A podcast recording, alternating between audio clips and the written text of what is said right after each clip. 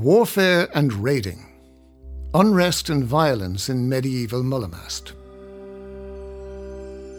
The villages and dwellings of the Anglo Norman colonists were often shadowed by the threat of sudden violent raids and incursions from hostile Irish forces.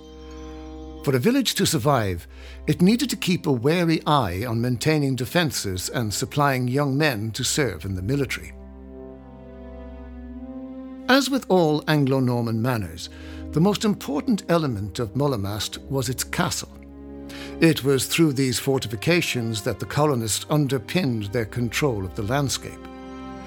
Through their castles, the Anglo Normans exercised military authority, controlled movement, and visually displayed their power.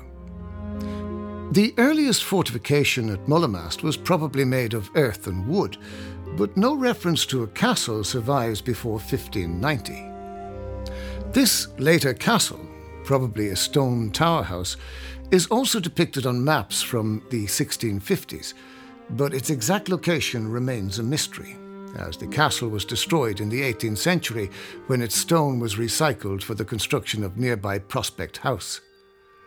It may survive under that building, or have originally stood near a field known locally as the Old Town. Though no visible remains of Mullamast fortification survive, the archaeological excavations did produce evidence for military activity. This is no surprise, for Mullamast was part of a feudal society. From time to time, some of the villagers had to put their agricultural tools aside to pick up the weapons of war. They also had to open their homes to visiting soldiers as they passed through on their way to executing the Lord's military will. A discovery in the topsoil produced evidence for what these men wore to war. It was a fragment of chainmail, a type of armor made from small metal rings linked together to form a protective mesh. It may have once been part of a mail shirt called a hauberk, designed to provide protection from blows, but still allow its wearer freedom of movement. A number of arrowheads were also found around the village. Archery was a prized skill in the medieval world, and many of Mullamast's men would have been expected to regularly practice it. Some of the excavated arrows were of a type called bodkins. These were a form of armor piercing arrow with long, slender bodies that had the ability to easily punch through padded jackets or chainmail. Throughout the 13th century, Mullamast villagers enjoyed a largely peaceful existence. But that changed utterly in the 14th century. In 1316, the most devastating conflict witnessed in medieval Ireland came to the very doors of Mullamast's farmers. In May of the previous year, Edward, brother of the Scottish King Robert de Bruce, landed in Ulster at the head of an experienced Scottish army. He had come to open a second front in their war with Edward II and to pursue his aim of becoming King of Ireland. By January 1316, he and his men were in Kildare.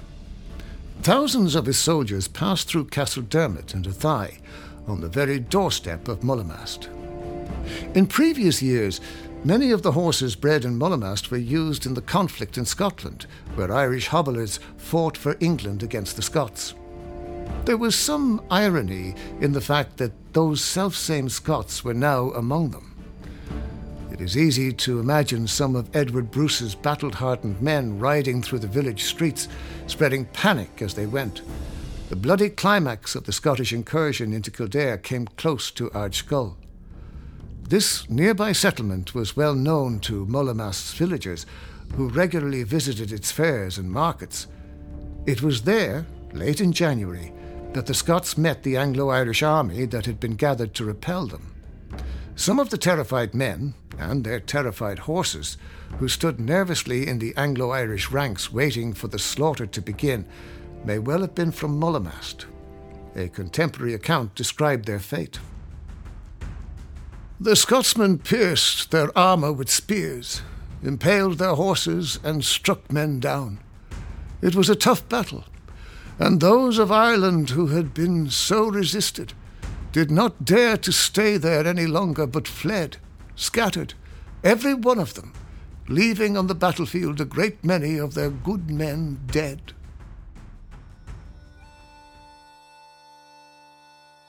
The Scots emerged victorious, and the war moved on.